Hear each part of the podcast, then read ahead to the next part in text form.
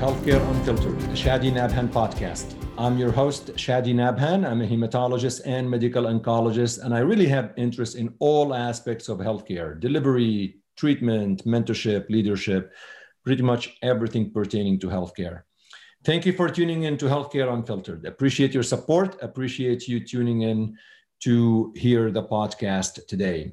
Well, today I have the pleasure of um, hosting Jerry Teixeira. Well, let's see. I'm not going to really slaughter his name, uh, although he did tell me exactly how to say it. I actually call him by JT, and JT gives you really more power, but you could see him on Twitter at Jerry Teixeira, Jerry T E I X E I R A. I had met Jerry through social media, and I've been really very impressed by the content that he produces. He talks about body strength, he talks about exercise, he talks about diet, he talks about well being, he talks about obesity, and so on. And as you know, we've aired a couple of episodes on keto diets and a variety of dietary supplements and how we actually can do better.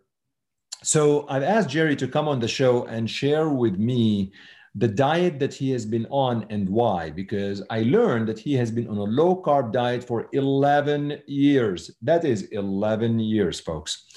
And goodness i mean you know i do like ice cream and french fries so i'm trying to think how did he make it 11 years with low carbs diet? I'm going to ask him that because it's really rather important but uh, uh, you know, I've asked Jerry to come on the show and uh, to really better understand what got him into the diet, the exercise, to hopefully try to figure out a way that you could benefit from the diet program that he actually provides, as well as the exercise programs that you that he actually provides. I, have been very impressed, and I thought it's really timely to bring JT on the Healthcare Unfiltered. You could also watch, by the way, the entire interview on my YouTube channel, Chadi Nabhan and Healthcare Unfiltered.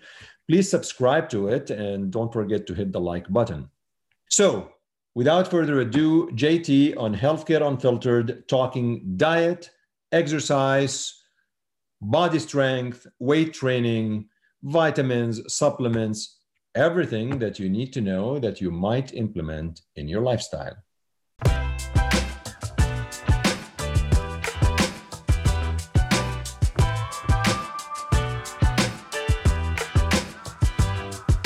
Well, it's really a pleasure of mine to host Jerry Teixeira, and I, I hope I did not slaughter his last name, but he did coach me before we went on the air as to how to say it. He'll correct me in a little bit.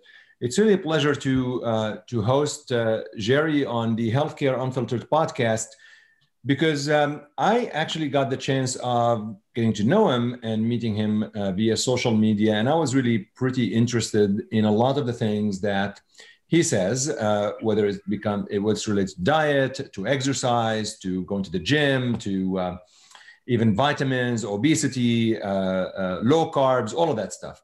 So i thought the best way to do that is we bring jerry on the show and we'll talk all things pertaining to diet exercise and obesity.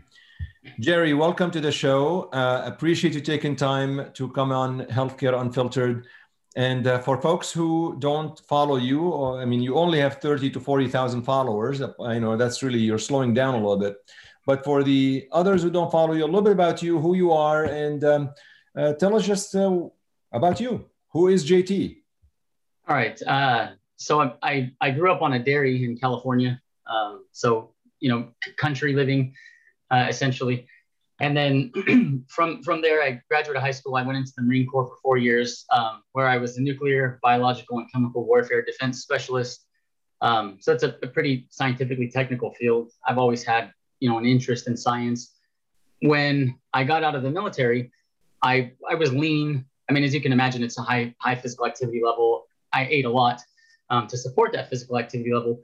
Uh, and when I got out of the military, I continued to eat a lot uh, and still maintained a high activity level. I mean, I exercise an hour and a half a day on average. Um, but my career after the military, you know, there was school, there was lots of sitting, uh, and then even in work, much more sitting. So my overall activity level went down significantly.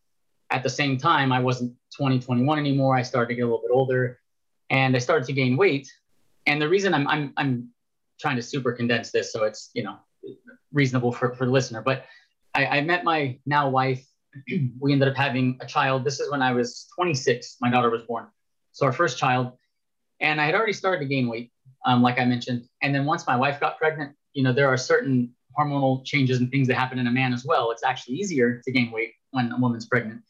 And I gained 40 plus pounds over the pregnancy and then the year after the pregnancy. Um, my activity level did drop, but that wasn't that doesn't explain the, the huge increase in weight that I have. And so um, I, I, I, got fat to the point that I was clinically obese, and I, I didn't realize the obesity part until I went for an annual checkup with my doctor, and they put me on the scale, and he said, "Whoa, whoa, you know." He's like, your, your weights from, from last year to this year and the year before that to this year is that definitely, you know, you should probably do something about this. And like I told him, well, the new baby and, you know, haven't been able to work out as much and all this stuff. Um, but th- this experience showed me that you know there some people have the mentality that you can eat whatever you want as long as you exercise a lot and so if you are physically active then that gives you leeway with your diet and you know it, it will a little um, but it's very easy to out eat the level of exercise that most people would even consider a lot of exercise. For most people, an hour to an hour and a half a day, six days a week is a lot of exercise. And so the fact that I put on that much weight while I was, and you know, there was days you I skipped. You were, you were exercising that much when you put on the weight? Most of it, yeah, because my wife, my, my, my daughter wasn't even born yet, and I had put on more than half the weight. And then after she was born, you know, obviously with a new baby, the, the exercise volume went down. But really, it was the my, I increased my intake of, of food. My wife was having cravings. We're going out to eat more, you know. But in my mind, it didn't seem like the amount of weight that I gained was commensurate to you know anything that I had done dietarily. And so what I think happens is we we don't realize how easy it is to overeat. And we can get into this, you know, we can get into this later, but a lot of it at the time we're eating out. And so it's restaurant food, processed foods, which now, you know, way later we learn can short circuit satiety signals and you don't feel as full when you eat them. Um, so so it leads to a natural overeating versus you know home cooking with whole foods. Uh, but but that was my first experience. Prior to that, being young and I'd say lacking some life experience, you know, when I would see people that were obese or overweight, I defaulted to well, they're just lazy. You know, that was my my right. that was but, but my in my little bubble. That's what I thought. And then once it happened to me, I was like, but I'm not lazy. And you know, I, I saw how easy it is for it to happen to not to anyone, even someone actually, even someone doing what you know what they think is the right things. So that kind of opened my eyes a little bit and made me kind of look at the problem of weight gain and obesity from a different light. Uh, and then shortly after that, I did change my diet at that point. I started watching what I was eating. It was like chicken, rice, oatmeal, broccoli. It was the this is in the mid 90s. So I'm sorry, mid 2000s. So, you know, if you looked at any any magazine, it was egg whites and oatmeal, very low fat, you know, chicken breast, brown rice. And I did that and I lost weight. Um, but the problem was it wasn't sustainable. I hated the food. After a few months, I was like, okay, I can't do this forever. But, but before you did that, you, you noticed you were gaining weight and you wanted to lose weight, right? I mean, that's right. right. So as you decided that you need to lose weight for a variety of reasons, mainly health, obviously, um, how did you decide what diet to follow? Like, what type of uh, search did you do? Um, like, uh, uh, get, take us through the process that you went through so you could implement a new diet that you thought it's going to help you. Yeah. So at, at that time, 2007, my daughter was born in 2006. So this probably started around 2007. Um, so I had bought some like men's fitness and, you know, different magazines. I just started kind of acquiring information at that point. Uh, and so the common tropes that you saw in, in you know the mainstream avenues were eat every three hours to stoke the metabolic fire you know small frequent meals increases the metabolism. And so i didn't really dig into you know at this point i wasn't interested in reading studies. I wasn't looking at the literature. I was looking at um, more what the media was presenting. And so that's where i got you know they, will put sample diets and that kind of thing in, in stuff like men's fitness. So I, I pretty much went that um, that avenue. And, you know, like I mentioned, it did work. I was waking up in the morning. Um, you know, in the morning I would do eggs and oatmeal or oatmeal and a protein shake, just plain, no, no, nothing else in it. Uh, and then I was cooking, you know, meal prepping twice a week, Tupperware chicken and rice with broccoli. it was super monotonous, but it, it, it was effective. But the problem in hindsight, and it wasn't for me, it wasn't sustainable, even though it was effective. And I think that's the problem with a lot of what people do is the sustainability is not there. And then when they transition out of that, they transition back into something that they like, but has the same consequences as what caused them to get fat in the first place. Right. I, I, so I knew intuitively I can't go back to what I was doing before because I'm going to get the same results that I got before. So I was doing this, you know, six meals a day, meal prepping everything. Uh, and I got from, I was up to 220 pounds at 5'8 with a 38 inch waist. So I, I realized that's not huge relative to how as big as some people are. Um, but you know, before I started gaining the excess weight, I was 155 pounds. So it's it's significant over, you know, a, a time period. So I it was probably six to eight months where I, I got down to 195, which was better. I was no longer considered obese. You know, I was getting to a healthier weight. And I started, you know, I've been weight training throughout that time. So I'm getting some muscle. So, you know, for me, I'm, I'm never going to get back to 155, 165 pounds. That was a long time ago where my, my physique has changed. But I got to a point where I was just stuck and I wasn't losing weight any longer. And I'm still eating these foods that were just not sustainable, super bland. And one day I had just had enough. And I had a, a, a guy who's now passed away, but he referred a book to me. He said, Hey, you should check out this book called The Warrior Diet by a guy named Ori Hofmekler. He said, It's really interesting. Um, you know, it was a book recommendation that had been made to me and it kind of stuck. So I thought, okay, I'm going to check it out. And the way he kind of got me interested in it, he said it's a book about eating one one meal a day, and it, it explains why the current dogma of six meals a day and all that is not supported in the literature. He's like, you should check it out. And I said, okay, I'm, I'm going to read it. So I read the book. The book, if anybody's interested, it, it's written for the layperson 100%. There's no science. I mean, it's, it's very, very like cultural, spiritual. It, it, it's written as a concept. And, and so it's not a science heavy book if that's what you're interested sure. But if you, sure. but I read the book and it made sense that at no point in history were we eating three hours you know, spacing meals out at three hours, eating six times a day. This is all a very new construct, right? Oh, you got to eat breakfast. Like the, right. the whole point of the book is, hey, what really matters is what you eat in a day, not how you split it up, not how you divide it. It's just what you eat in a day, right? So I read this book and I thought, you know, and people I knew from the gym, trainers and all that kind of stuff, they're like, oh, because I said, hey, I'm going to try this. I, I'm going to give it a shot. I've always been interested in self experimentation. I've I was um, pescatarian for a while. I tried a carnivore diet for two months, couple months. Mm-hmm. It t- turned out being six months at the end. I was going to do it for 60 days. We could talk about that, but I, I look at things from a risk reward standpoint and short term with diet, kind of like the professor that did the Twinkie diet. You're not going to hurt yourself in two months. So I think if you're curious about a specific intervention and it and the risk is low short term, so you decide you know, to try it. You decide to yeah. try for a couple of months. Right. So I started eating one meal a day and fasting for 20 hours, which was pretty hard for the first couple weeks. Like you, it pretty takes, hard. It's almost impossible. Are you kidding me? It, it, takes some getting used to. But the way that they recommend it, at least in the book, he recommends just slowly compressing the amount of hours you eat in a day, right? So then you, you, you transition into this smaller eating window.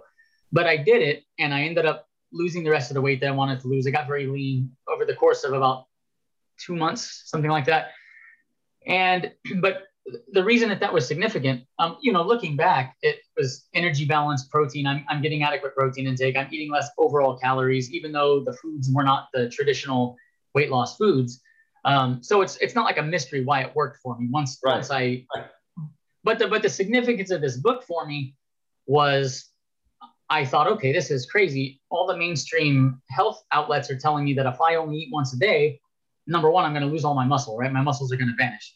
Yep. And number two, my exercise performance is going to be terrible because I'm not carbing up, you know, before exercise. I'm not doing the high, you know, glycemic carbs after exercise, all, all this different stuff. So all the all the prevailing, you know, dogma of the day was saying don't do this. And then when I did it, my results were great. So that made me very curious as to why. And that that book, um, being as light on science as it is, made me start to get into digging into the literature and finding out why these things work the way they worked. And you know, some of the stuff that I discovered when I'm in doing this is, hey, by, by a wide, wide margin, your total protein intake per day dictates your lean mass, you know, your, your ability to build and maintain lean mass, not how you split that protein intake up. That's so much less important than just getting the daily target in. So even eating one meal a day, I was still able to get results. Now, I'm not saying that that's the optimal feeding schedule for, for athletics or performance, but you can, as long as you get your protein in, that's your primary objective.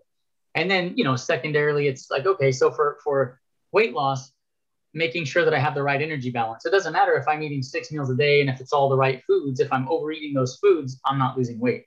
Right. You know, so it it kind of sent me into looking into literature and figuring out, okay, these things are what are largely driving change.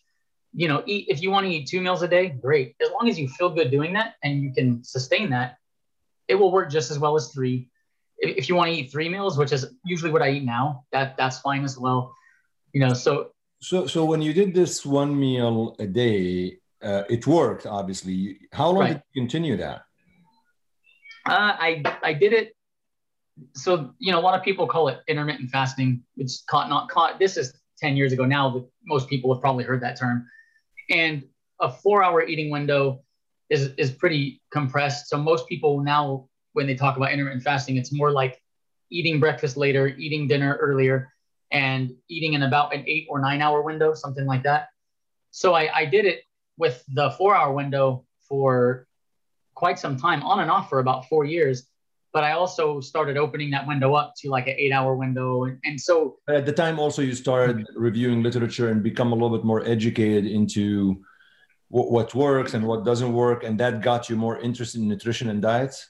Yeah, that, that's what made me more interested in as I started reading into the literature on fasting, because you know at this point it's 20 and four, there was alternate day fasting, there was you know some research on 20 and four in humans, some some prolonged fasting. But what really caught my attention is up until that point, I exercised out of habit in the military. I wasn't an athlete in high school. I wasn't an athletic kid at all, actually. Um, but when I went into the Marine Corps, you have no choice but to be physical. And every morning we work out, you know, your, your, your physical training. And then on top of that, you have the rest of the training, which is also physical, but you have your daily exercise. And that was four years of that ingrained a habit in me that it was just what I did. So when I got out, I just continued what the, the habit that was already instilled. Now later, later with a little more wisdom in life, I look back and I realize most people don't exercise not because they're lazy. It, it's the opposite. Uh, the default as a human or as any species really is energy conservation. And so if we look back a few hundred years, even a hundred years actually, to maybe our grandparents, you know, we, we're washing clothes by hand, we're pulling water from the well, we're walking everywhere, we're not driving. Our daily, the daily physical expenditure required just to live was adequate to help keep our, our metabolic health, you know, in, in, in good function. And so, you know, I'm sure if you talk to your grandfather, it's also, it's also time, and I want to get into that with you because one of the things that you you tell your viewers and listeners and followers that there is time. You could actually work out at home. There's a lot of things you could do. You don't need to go to the gym. You don't need to do any of that stuff. So I want to get into that because I do think time, because you, to your point, right? Life has gotten so complicated yeah. and so demanding. Yes, we don't walk everywhere, but we are working more and it became just right. a little bit more where when you work 10 to 12 hours a day, going to the gym, it doesn't become fun. It becomes a hassle. Become oh my god, I still gotta go and and work out. Like it, it's not an it's not a, uh, a, an activity that you're enjoying. It becomes more of a you know a chore that you're adding right. to your already busy schedule. You just want to go and throw your body on the couch and just watch some TV. I mean, that's really where I think there are a lot of changes. But you you you you go about it by saying you can actually do a lot of stuff at home, and let me show you how. Yeah, and so that, that's part of where when I started di- diving into the literature and looking at okay from a biological perspective, what are the processes? Why why did this work? Mm-hmm. I started looking at it from a physical training standpoint also. Okay, so what is what what is often thought about exercise, and what are the data actually saying about exercise, about strength training, about you know whether it's cardiovascular conditioning, and so I think what happens is most of what people think about diet and exercise, a, a lot of what people think, uh, and and even well-educated people, right? It, the, the, the views that people hold sometimes are not necessarily accurate. And to give you an, a, a quick example of this, so I built significant muscle mass without a gym. I work out at home using body weight, a pull up bar, gymnastics rings. I don't use any weights. Well, very, very small amount of weights for certain things, which I'll explain. But I, I don't lift weights. I don't deadlift. I'm not squatting with a heavy barbell, none of that. And, you know, I, I still to this day have people that will see me and they're like, oh, you're lying. You didn't do that with body weight. And I'm like, okay, I, did build about half my muscle at the gym before. The last six years has been exclusively training at my house. I have kids. I'm busy. I don't want to drive to the gym. I don't want to stand in line. I don't want to wait. I, I don't want to do all that. Like I get my whole workout done. Most people get in the car to go to the gym. And when they're pulling up at the gym, checking in, I'm already finished. And so with kids, especially, you know, I wake up, oh, my kids are still asleep. Let me make some coffee and go get my workout done before they wake up. I, I can do it anytime. So it makes consistency, which is the most important thing by far, it makes consistency uh, much, much easier to attain.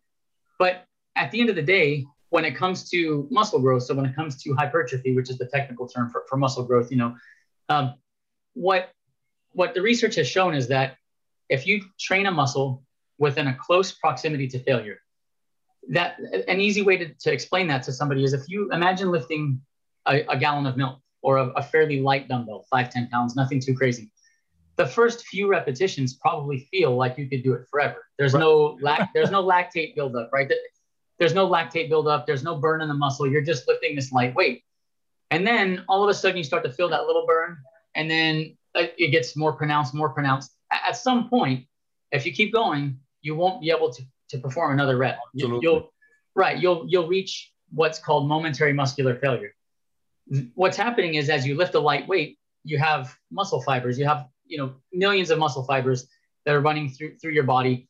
And in each muscle, as that muscle contracts against resistance, more muscle fibers are recruited. So each repetition, you're recruiting more and more muscle fibers. But the key is as you recruit more and more, the closer you get to recruiting the maximum number, which is the point where you fail, you once you fail, you can't recruit anything else that you're done.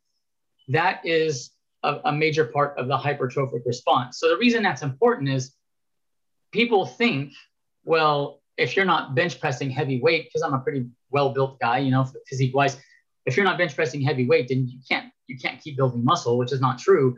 As long as you're training and you're taking that muscle within a close proximity to failure or to failure. The reason I, I stress that a, a, close proximity is the, the research is pretty clear. You don't need to go all the way to failure to stimulate hypertrophy. Failing on a set is just the maximum that you can get out of that individual set.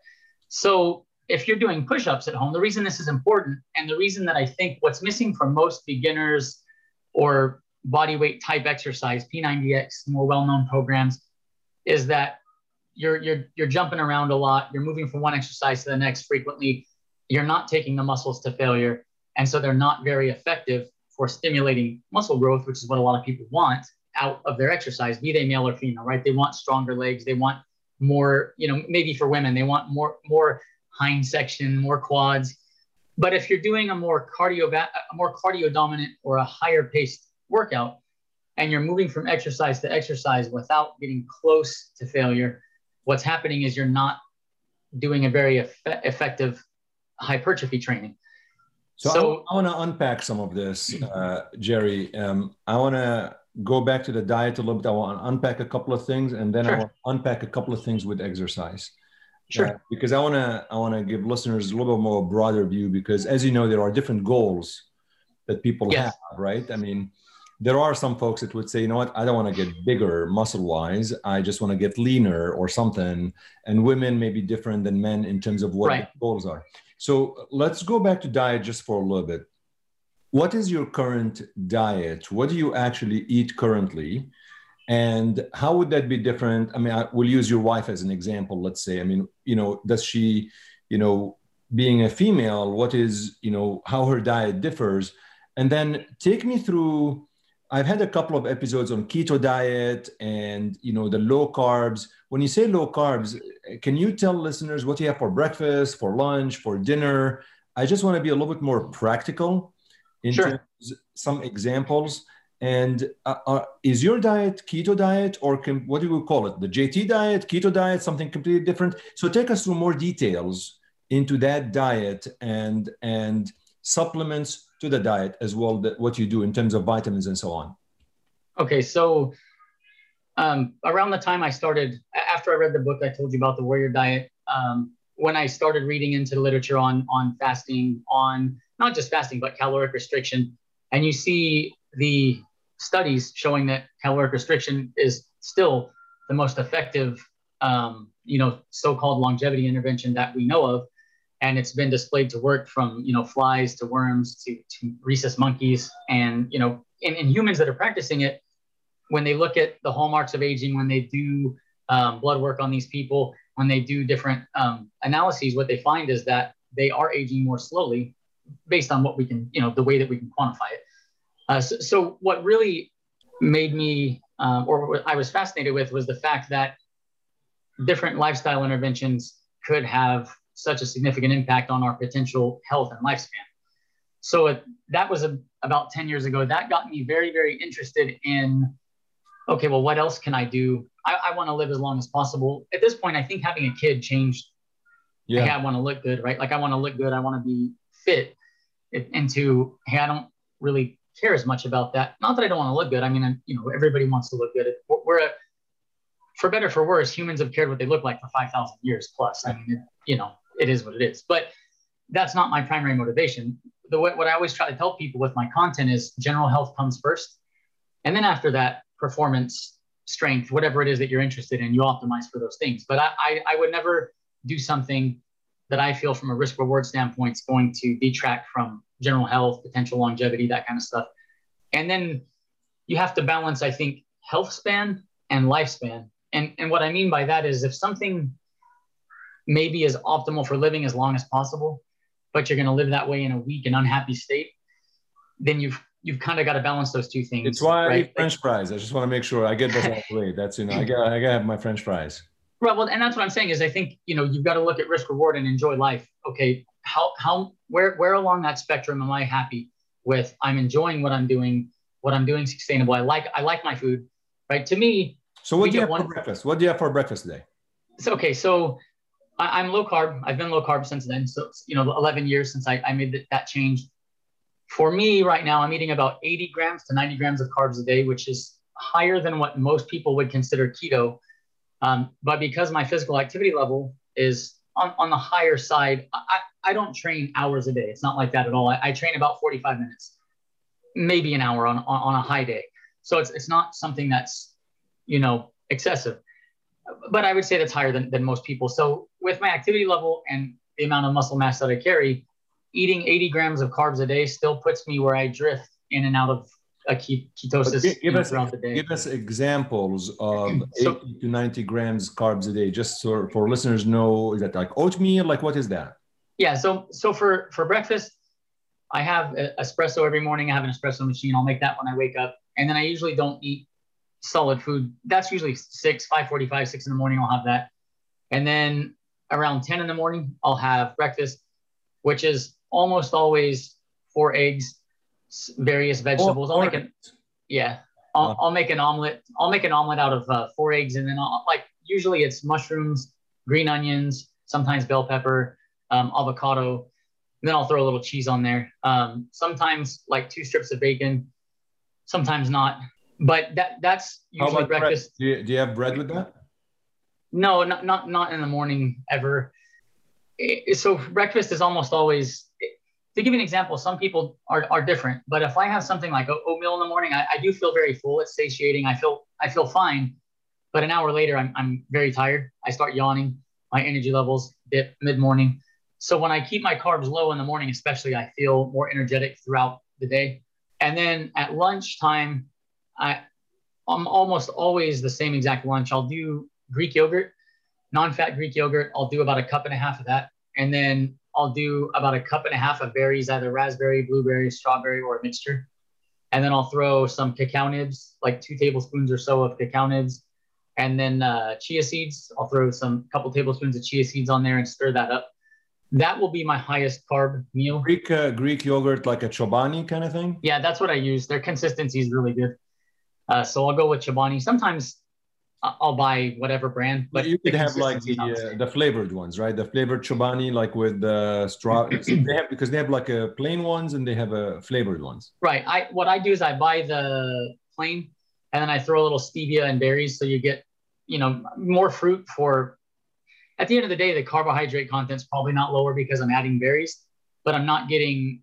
You know, if you look at the flavored, you're getting higher amount of sugar to not very much actual fruit sure, in, in, sure you, by the time you got to lunch, uh, do you have any fruits? Like uh, I could tell you, I love having peaches and sometimes oranges. I sometimes have a peach and an orange in the morning.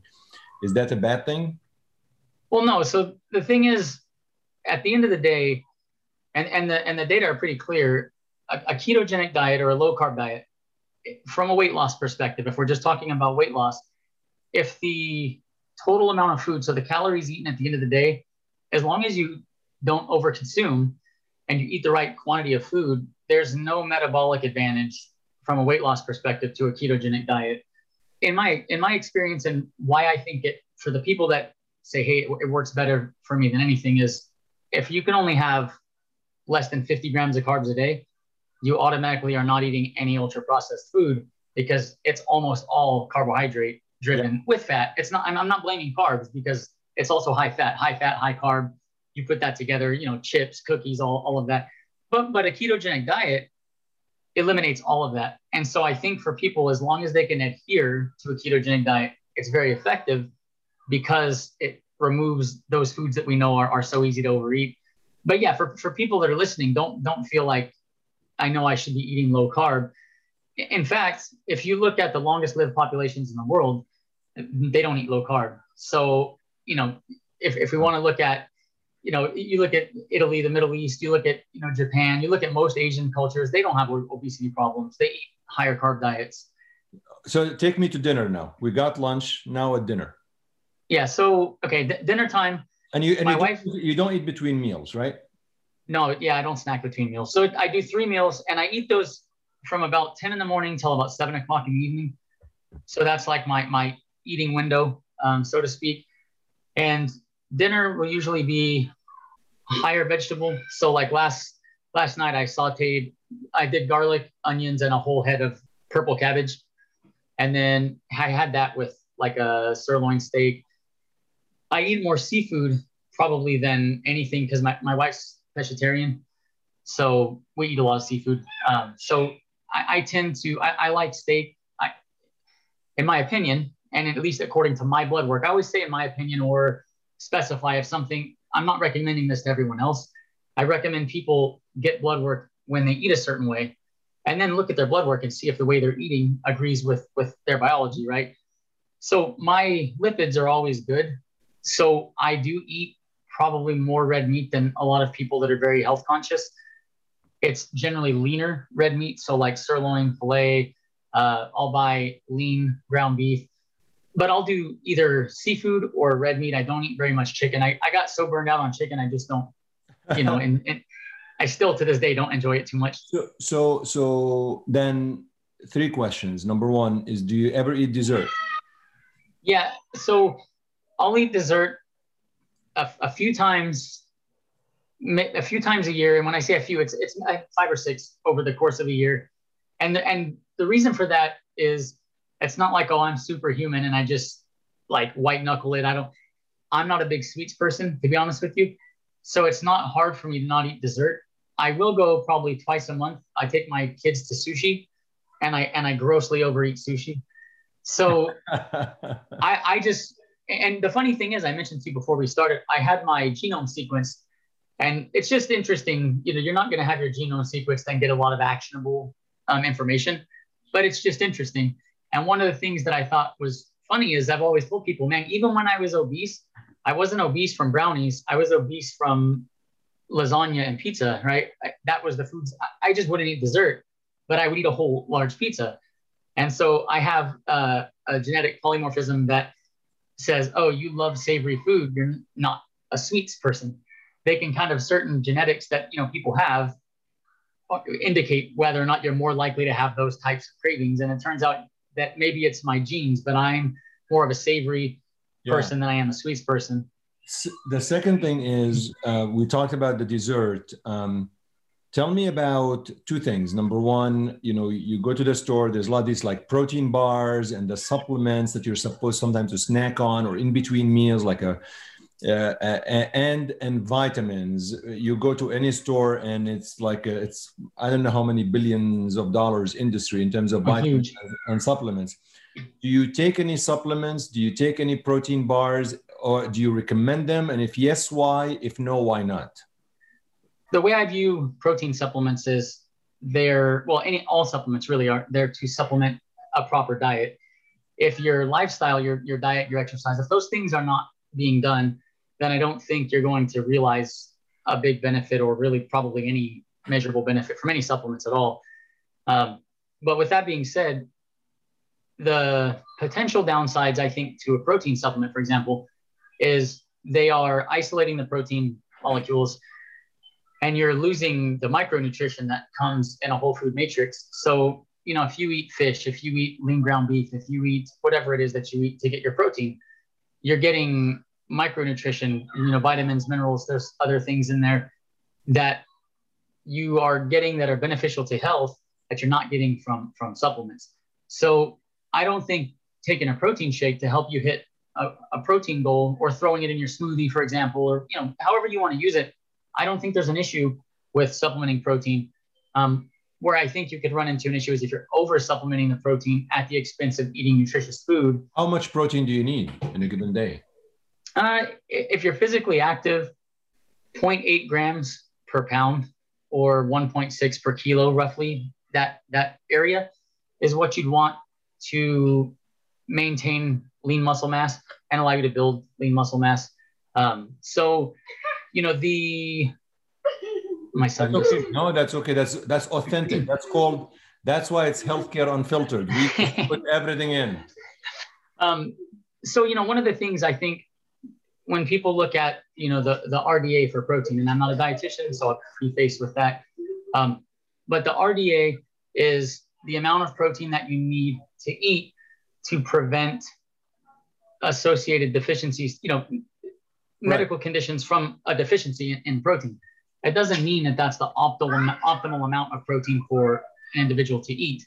So I do think the RDA are probably a little bit low, um, especially because protein is very satiating. You know, it, it does well when they look at satiety of specific foods. So when you eat a meal, if the meal contains a solid protein serving, you're likely to feel fuller longer than if you're eating a meal that's lower in protein.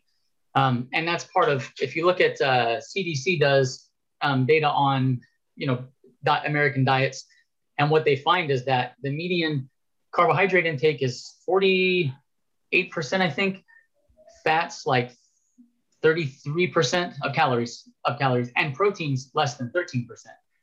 So the average American, you know, we know we have an obesity epidemic going on. We, we eat a lot of carbohydrate and fat and not enough protein. Um, in my opinion, when you look at what the research supports as best for body composition, we, we definitely have a body composition issue as a society.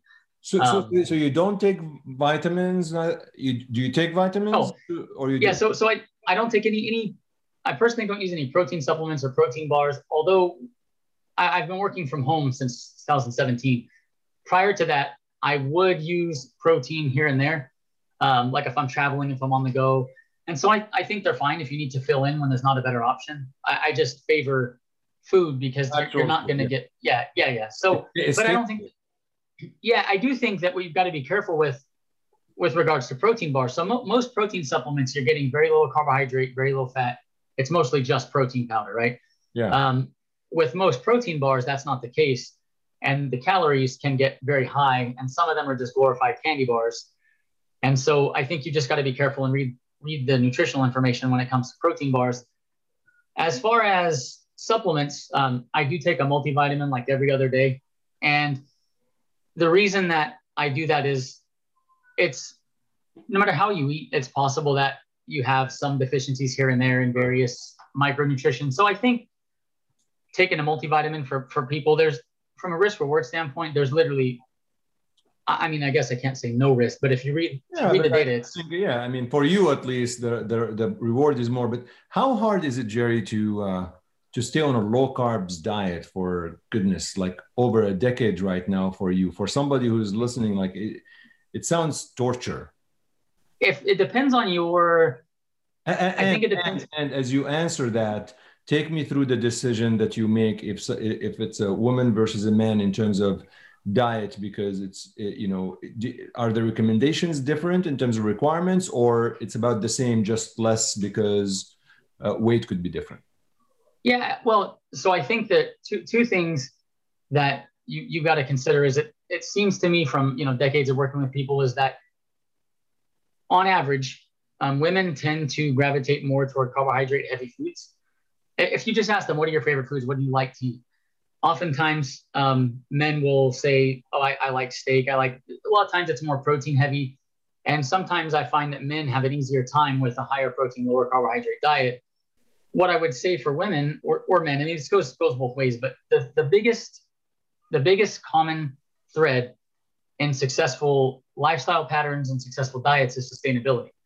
So I'm to give you an example. Um, let's say your your culture is a culture where the foods are higher carbohydrate foods and you, you don't you can't imagine not eating those things you can lose weight and you can maintain a great you know body composition eating higher carbohydrate foods the trick is you're either to have to choose a higher carbohydrate lower fat or you're to have to choose a lower carbohydrate higher fat i'm sure it, probably is common sense to people if you're eating high carbohydrate and high fat there's just too much total energy in the diet and so that's that, that's the standard American diet, high carb, high fat, right? So I, I'm always careful to tell people that you don't have to do a low carbohydrate diet, but you do have to choose either low carbohydrate or low fat, and then do the one that is the most sustainable for you. To give you an example, I mentioned my wife being pescatarian. She eats lower fat, higher carb, N- not crazy high carb, but she's high, more higher carb, lower fat, and I'm the exact opposite. I eat higher fat, lower carb. Um, so you kind of have to choose and then you right. know look at recipes and foods that fit within that framework how about alcohol I, I don't drink a few years ago at a wedding um, and then before that when we went to hawaii it's not that i no, think i mean you, you, don't but if somebody likes to have a glass of yeah. water like how, how would that affect that like where would you put that in the diet perspective yeah so what i was going to say is just I think that when it comes to alcohol a moderate amount. So the glass of red wine a day, that type of thing. I think that that is, it, it's never really, from what I've seen, been associated with uh, impaired health outcomes. So I think that as long as you legitimately can stay in that, you know, European consumption or what people t- tend to think of, you know, in, in that regard, it's probably fine. Um, the thing you have to be wary of is that alcohol does contain calories. And so you kind of have to look at it like I'm having a glass of Gatorade right? Gatorade contains carbohydrate, it contains calories. So you can you can have that, and it's not going to impair your ability to lose body fat. You just have to make sure you account for it. So if you're if you're thinking, okay, I, I think I'm good for the day, then you're going to have a few glasses of wine. Now, not because it's alcohol, but because the caloric content of the alcohol can push you over. So you, you got to be cognizant of the energy content of alcohol. And then the other thing is alcohol will generally impair sleep quality, especially if you have more than one glass for most people, or if you have it too close to bedtime, which most people like to drink in the evenings. So that's just something to kind of be aware of that you may feel okay, but if you look at um, the data on alcohol consumption and sleep quality, it, it, definitely negatively impacts your sleep quality. So that's just something. My, my friend, my sleep quality sucks, and I don't even drink. Another question before we move to exercise is um, ice cream. Do you ever have ice cream? Please say yes. Okay, so please. You know what's funny? Uh, on a rare occasion, I will with my kids, but my, my the dessert that I, I love tiramisu, like real authentic tiramisu. So that that's my thing. I actually have some mascarpone cheese in, in the fridge, and I've I've never made it. I have a recipe for low carb, like keto tiramisu, right? And it's good, but it's not amazing. It's not real tiramisu, right. you know. So I actually, my daughter wanted to make it like, hey, dad, let's make real tiramisu at home. Let's try it. So we looked at these like authentic Italian recipes. And so we're going to make like a real tiramisu. But yeah, for, for me, I, I'm, like I mentioned, about 80 grams of carbs a day. I, that's my daily what I, what I eat daily. If we go to a restaurant, which we probably eat out once, like sit down at a restaurant once a week, once every 10 days, something like that. If we go to a restaurant, I will, depending on the kind of food, I, I won't eat low carb. But just how, because how do you track it? Like, do you have like an app you track? Like, how? I'm trying just to understand. Is your mind constantly thinking what I'm eating? And we hear about apps to track what you eat, and you enter and you input what you eat to tell you what you if it's too. Like, how do you track your intake, or is just a system you're used to it right now, um, or do you use an actual um, app to tell you what the calories and the content? Yeah, so I think um, tracking for a week or two helps you get an idea for when you look at foods roughly where you're at. Right, it's not going to be perfect, um, and so I have done that in the past. And when I go get blood work, so I go once a year, I'll have blood work done, and I usually track two weeks before I get blood work done. And I not every single day, but I'll track probably two two out of three days, um, or two out of three meals. And then the main reason I do that is I want to see where my dietary fiber, my saturated fat content, and that kind of stuff is, so that when I get my blood work, if my lipids come back and hey, your LDL went up, okay, what have I been doing? You know, is is because everything on my blood work, everything's where where it's acceptable to me. I'm happy where it is. Um, you know, if anybody cares, my LDL range is between 85 and 91 usually. My triglycerides are 60, 55 to 60. My total cholesterol 160 last time. So, you know, if as I'm getting older, if something were to start to shift, I want to be able to go, oh, well, maybe I need to lower my saturated fat. Oh, my, you know what, my fiber is lower than it normally is. You know, so so I will track for a few weeks before blood work, but I've done it enough that I don't have to track anymore. And to be clear, you can lose weight. I mean, you can lose weight, you can be healthy, you don't need apps, you don't need to track. But to give you an idea of what you're working with, most people I find, if they actually do do it for a week or two, what they learn is beneficial and it does help them long term. So I don't want people to think because it, it, it's an inconvenience. I mean, we're busy, we have all this stuff on our plate already, and then you're sitting there entering all this stuff. You know, you can use like MyFitnessPal for free. Um, it's pretty easy to use, but I but I don't. The more the more things you put on someone's plate, the less sustainable everything becomes. So what I usually encourage people is look, track for a week or two. And once you have that information, that'll help you eyeball how much to eat. So like when I told you I eat four eggs every day, I, I literally use one teaspoon of butter, one teaspoon of olive oil in the pan. Then I saute the vegetables. Then I put my four eggs. Like I eat breakfast at home every day. So I already know my breakfast is going to be this many calories because I eat the same yeah. thing almost every day. You got, you got used to it yeah, I get a little system. You get a little system for yeah, yourself. Yeah, you, you know? get a little system with that. So, so then, and and and and Jerry, do you? Um, I know you have a. We'll talk about your website a little bit, but I, I do you provide nutritional counseling to people? Like, do you, are you trained in nutrition, or this is like, uh, or or um, you help them with the exercise program, or both? Well, tell us about that. So I, I can do both, but what I always tell people is if so, if somebody says, "Hey, look, I'm I'm type type two diabetic. I have different medical conditions. Definitely, I'm not a dietitian. And so I'm not qualified for, nor would I try to give somebody a diet to treat, you know, if they have some kind of health problems like that. What I tell people is I can help you with eating to support your body composition goals and, you know, general health and wellness. So if somebody's like, hey, this is what I want, I'm on an exercise program, I really need to lose 20 pounds I'm already healthy. My doctor's cleared me for exercise. Yeah, then I can definitely, you know, do so, a comprehensive program for you. Speaking of the exercise program, one of the things that always intrigued me is that you say you don't need the gym. You can exercise at home, and you've been doing it obviously for a while. So, so how I don't know. It's very difficult, obviously, to demonstrate on a podcast. But I'm, I'm curious in terms of how do you implement that? How do you tell people what to do? And have you seen more people benefiting from it because they don't go to the gym? Like what, what kind of exercises can somebody do at home?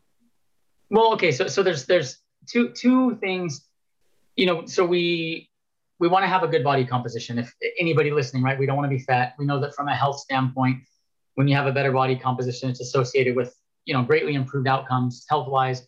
But you know, generally you tend to, if you're leaner and you look better, you feel better. There's all, there's always different benefits. So there's all these reasons to exercise. But to the point you brought up earlier, we're busy, we have all this different stuff going on. And so, from a sustainability standpoint, what I try to focus on is sustainability and efficiency. And so, I think one of the things that people miss often when they begin an exercise program is you want to focus on building strength. And the primary reason for that is because strength is a very strong correlate with human longevity. When they look at centenarian populations, the upper one third in strength tend to live the longest. So, and, and the weaker tend to have the earliest mortality. So it's important if you if you think about okay, I'm going to start exercising. Awesome. Now you've made a commitment to start exercising. What should you do? You should make sure strength is a part of your exercise program. Not not even if you say, well, I don't want big muscles. It, trust me, it takes years. You're not going to have to worry about getting big muscles very quickly. So it's a definitely a long process. But even if you normally wouldn't think, oh, I want to get stronger, it's good for your longevity. It's it's hugely beneficial for health, especially if you think about, I'll give you a, an example. When you strength train, you improve stability, especially when you do it properly. You improve stability, your joints are stronger, um, your whole musculoskeletal system is stronger. You're less likely to fall. And if you do fall, you're less likely to be as severely injured. So let's say you're, you're getting older and you fall and you don't break your hip, you don't fracture a bone. Okay. That's a huge win because if you suffer a hip fracture later in life, the mortality within 12 months is something like 40%, roughly, depending on the study that you look at. So most people, when they sustain a catastrophic musculoskeletal injury, from that point on, that begins the end of their life. They, they will start the decline from that injury. So, you, so you want to try to safeguard yourself against that injury. And then if you do suffer an injury like that, the stronger that you are, the easier the rehabilitation is likely to be and the more full your recovery is likely to be. So I, I, I definitely want to encourage people to make strength a part of their exercise program. So don't just, I'm going to start exercise, cool, I'm just going to go jog, and that's all you do. That's that's excellent. I'm not criticizing anyone if they're just going to go do endurance work. I actually run as much as I as I lift. So do you do, do you recommend running and jogging? Yeah, I mean, we're, we're I mean, Oh, the reason I ask is because I hate running and I mm-hmm. was trying to get out of it, but now it's not. Well, that's what I was going to say. It's not a requirement. If you like it, then yes, 100%. If you enjoy it, you should do it. Because again, sustainability is key. If you love to get outside and go run in nature and everything, then for sure it's, it's excellent. What I encourage people to do is also work in some strength training. And to, to the point I made earlier with sustainability and efficiency, you can do a 10 to 13 minute strength training session, literally 10 to 13 minutes, two to three days a week. And that will build muscle very well. So at home, how do you do strength training for 10 to 15 minutes? What, what, what do you, what, uh, you know, just like a couple of exercises, just curious. So, so the way I normally would suggest it for, for the average person to, to accomplish three things. So you're going to build muscle, you're going to get stronger, and at the same time, you're going to improve your cardiometabolic health all in one shot what I would suggest is you do a series of exercises in a circuit. So you move from one exercise to the next with minimal rest. If you need to take a, 30 seconds of rest, you, you go ahead and do so. But as you get healthier, as your conditioning improves over time, you end up needing less and less rest to where you're able to just move from one exercise to the next. And to give you an example of a something an absolute beginner could do, um, utilizing only your body weight, you could do body weight squats which sound like nothing, but you imagine a toddler squat, the, per- the perfect body weight squat in your mind. If you picture a three year old squatting down to play with their toys, they squat butt to heel, they have great mobility. Uh, so that's what you're shooting for. Now, most adults, because of decades of sitting in chairs, um, driving cars, we cannot squat like that. We lack the ankle mobility, the hips are too tight. Um, so what you would do is maybe you start with a low chair, so like like a fold out chair or something you have at the house, and you would just squat down so your butt barely touches the chair. And the purpose for the chair is if you have poor ankle mobility and you're going to fall over backwards when you squat deep, this prevents you from falling and injuring yourself. So you would just squat to the chair, and as soon as your butt hits the chair, you stand back up, squat down, stand back up, and you literally just do those squats until you feel like you can't perform another squat, and then you're done with that exercise. And then you would go from those squats directly to push-ups. A lot of adults cannot perform a push-up on the ground. And so the, the beauty of calisthenics, bodyweight training is it's infinitely scalable. So what you would do if you your power to weight ratio, so let's say you have excess body fat, your muscles are very weak, you would start by leaning into a wall. You would stand facing the wall and do push-ups against the wall. And you would do those push ups until you don't feel like you can perform another rep. And then at that point, you're done with that exercise. You move on to the next exercise. Um, and you would do the same thing through four exercises or six exercises, for example. And then once you make it through that circuit, you're done for the day. And so your, your entire workout's finished, depending on how many exercises you do, somewhere between, you know, any 8, 10, 15 minutes tops. You know, and I'm trying to think, I mean, this is really very uh, practical for folks who travel.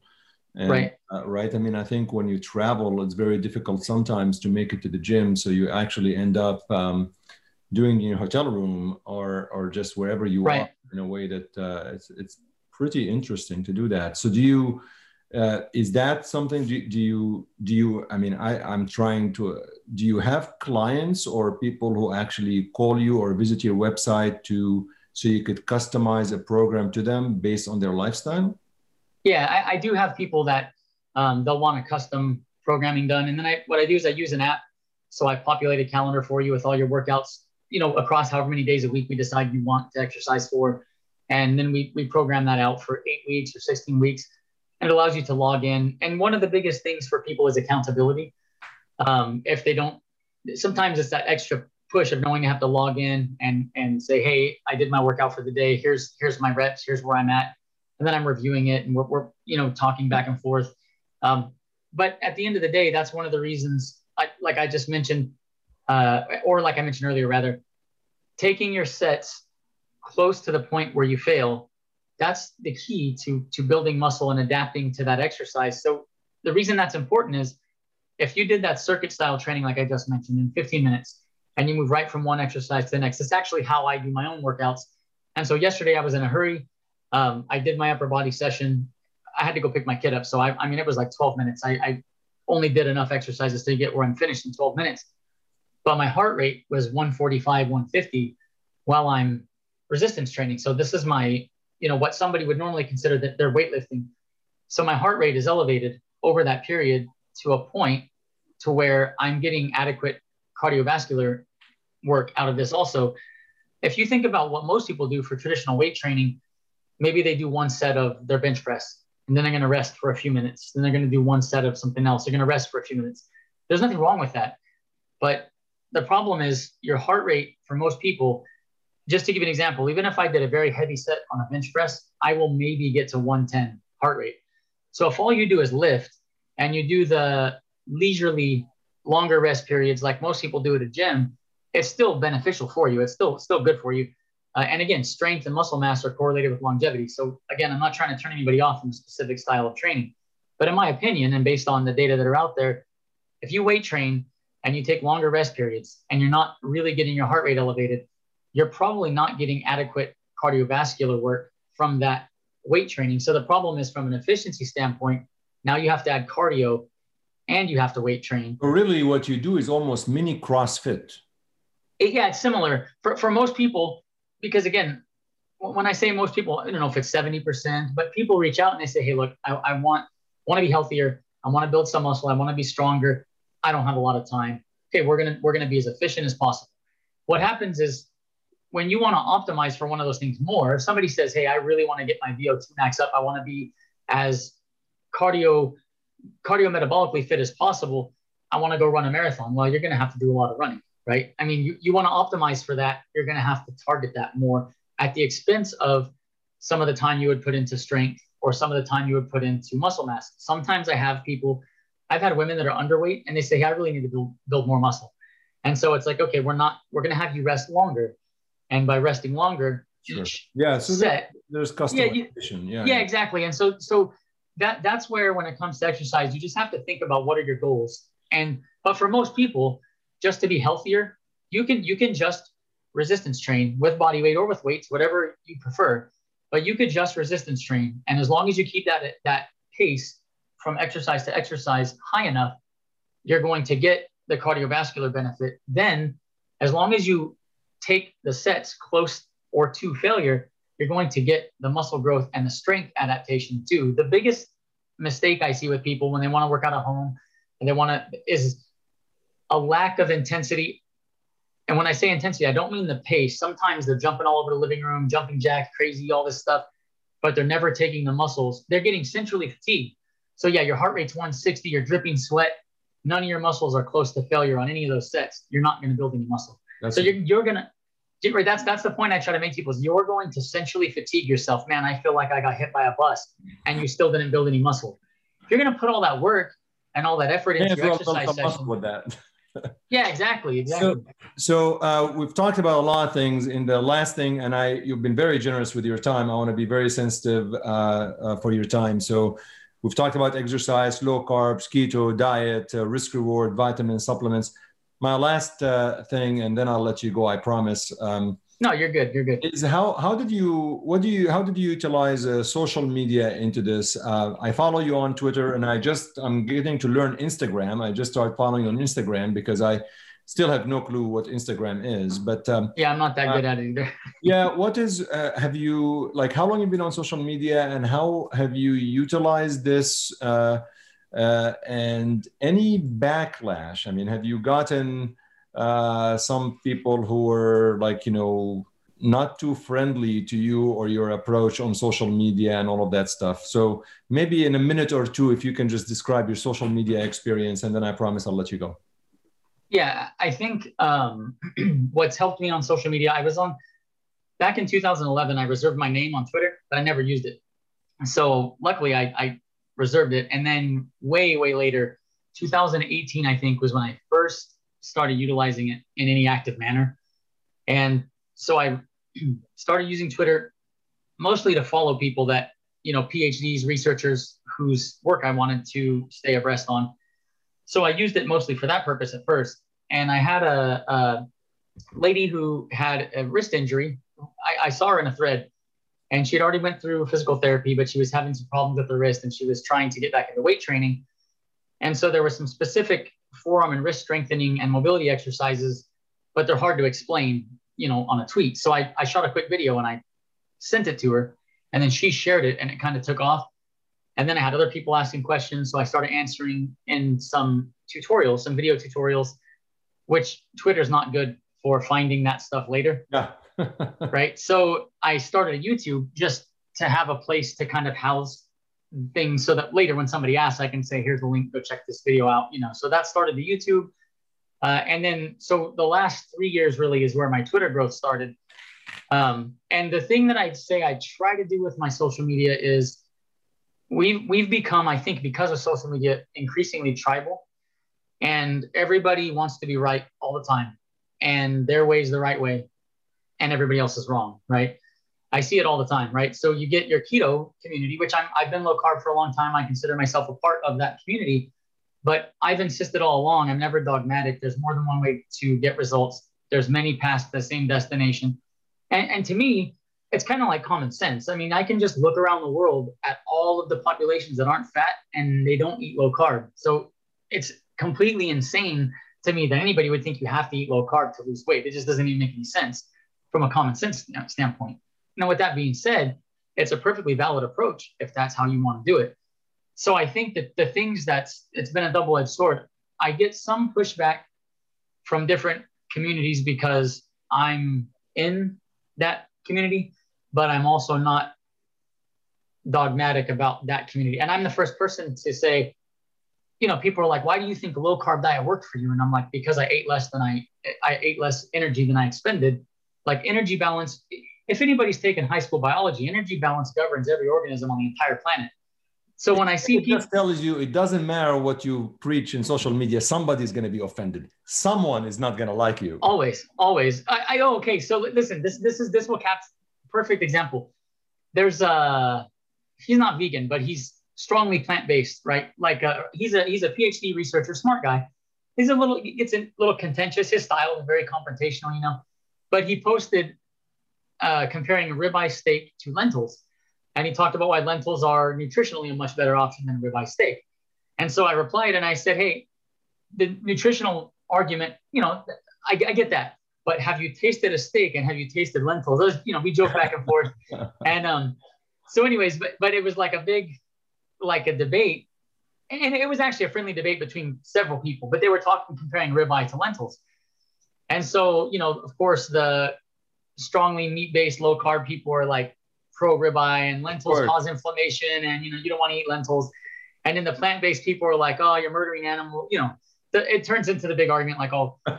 so so the next day I posted a picture of a ribeye steak on a plate with a lentil salad, and I said, look, why not ribeye and I, I saw that. You know? I think I saw that. you know, it was really funny. Almost every day, out, and I don't I don't like pay attention to this every day, but usually I'm gaining followers on a daily basis. So I posted the ribeye and the lentils, and I lost followers. Of course. Like, ah. so people are that people are that tribal, and they want to have an echo chamber and so if bad. If anything, COVID nineteen has increased the tribalism, right? I mean, it's great. Right, and and so the thing is, I, I'm the opposite, where I follow some vegans who are, I think, dogmatic vegans, right? Not not always arguing on the merit of nutrition or whatever, but just that they're biased, they have dogma but some of them put out good work and I still learn. I still follow them. I don't care. Right. Yeah. I, I, follow people that are like, I, I don't follow any political accounts because I just, it, it's not good for my blood pressure, for my peace. Yeah. You know, so I, you guys stay healthy. Dude, I unfollowed all those people like two, three years ago. I was like, okay, this is toxic. I don't want to, you know, I don't want to see that in my feed. But, um, but I think th- to the point that you made, I think we all need to be, we all say we're tolerant, but we're really not tolerant. No, no, we're right? tolerant as long as they agree with us. Um, yeah. Before I let you go, how do people? I'm trying. I want to make sure people. Uh, so your Twitter account is at Jerry Teixeira. Uh, that's Jerry T E I X E I R A, and uh, you have a website as well. Yeah, it's it's bodyweightstrength.fit. And you also have what, like a YouTube channel? YouTube, yeah, and the YouTube is Bodyweight Strength. Okay. Um, or or you can type that in. It's my name on YouTube is my name as well. But you can type in body weight strength, and I'm pretty sure I come up at the top. And also. you also have a uh, you also have uh, Instagram as well. Yeah, kind of like you said, trying to be more active yeah. on there. I have no idea what I'm doing there, but uh, hey, I made an account. Jerry, this has been really a, a, pleasure. The only thing I would say, the only comment I have is that I'm not really sure I'll ever have six pack because my goal is to have six pack. You know how it is. I mean, that's really my goal. Yeah, but, yeah. I, I really appreciate you taking the time. Any last uh, minute uh, uh, departing words before I let you go? Probably the biggest thing that I try to get across, and you've probably seen this with my social media, is there's more than one path to the destination of, of good health. And so try to adopt a sustainable, healthy overall lifestyle pattern. And so one of the things I see all the time, and I understand it because we all have to you, you can fast, but you can't fast forever, right? So everybody's got to eat, which means everyone has skin in the game, everyone's invested, which is why I think everyone wants their diet to be the best, their way of eating to be the best. But I see often people get too wrapped up in thinking that diet is the only thing that matters. And certainly diet matters a lot. I mean, you know, we are what we eat to an extent. So so yeah, diet's important, but don't forget that when you look at you know, Alzheimer's, when you look at cancer and you look at heart disease and all these other things, exercise is independently correlated with drastically improved outcomes in every single one of them. So don't get caught up in just diet, making your diet perfect, obsessing over all these little, you know, micro details of diet, and then you don't exercise. At the same time, exercise can't do everything that your diet can do. You've got to do both. You also got to sleep well you know, if you're not getting uh, enough sleep. There. Once you say sleep well, I have like the most awful sleep pattern in the universe, sadly. Oh, but, but, but then you, okay, I know, but then you could say, okay, I know where my low hanging fruit is. I know where my low hanging fruit is. You know, it, it's at the same time. If your device usage is, is, is too high, you know, one of the things that's strongly correlated to longevity, I think less so than diet and less so than, than physical activity, but still, when you look at correlates to longevity, mindfulness, being in the moment, I think one of the biggest challenges for us today is are you present in the moment? Are you enjoying what's happening? Is your face in the phone while you're at dinner? Are you not paying attention to your kids? And I and those things obviously can impact the child. I mean, but they impact us, you know. So when it comes to health and wellness, I, I try to tell people to focus on the big picture. You know, are you getting natural sunlight at some point in the day to help regulate your sleep and wake? You know what I mean? Like it's it's not just about diet. It's, it's uh, not just about exercise. It's it's try to think about, you know, try to think about my, my family's from the Azores in Portugal. Okay. So there's an island where they don't even have cars. So sometimes I think about my grandmother and I'm like, okay, how would she be living? You know, try to I'm not trying to appeal to ancestors or appeal to na- the naturalistic fallacy or whatever, but I think it's beneficial to think in terms of evolutionary biology. I mean, what did what did nature select for as we became who we are today? And so, yeah, maybe we need a little less screen time. Maybe we need to turn the lights off a little earlier, wake up a little earlier, get some sunlight in the morning. You know, de-stress. Yeah. You know, so I, so I try to paint the the overall healthy lifestyle pattern is the important thing, not not the magic diet or the magic exercise program. It's it's all of it. So all the take home message is look at the overall picture. Jerry, yeah, yeah, uh, uh, you go by JT also, which means gives you more. Yeah. Uh, it's been a pleasure having you on Healthcare Unfiltered. Truly appreciate it. Thank you so much. Yeah, it was awesome being here. Thank you.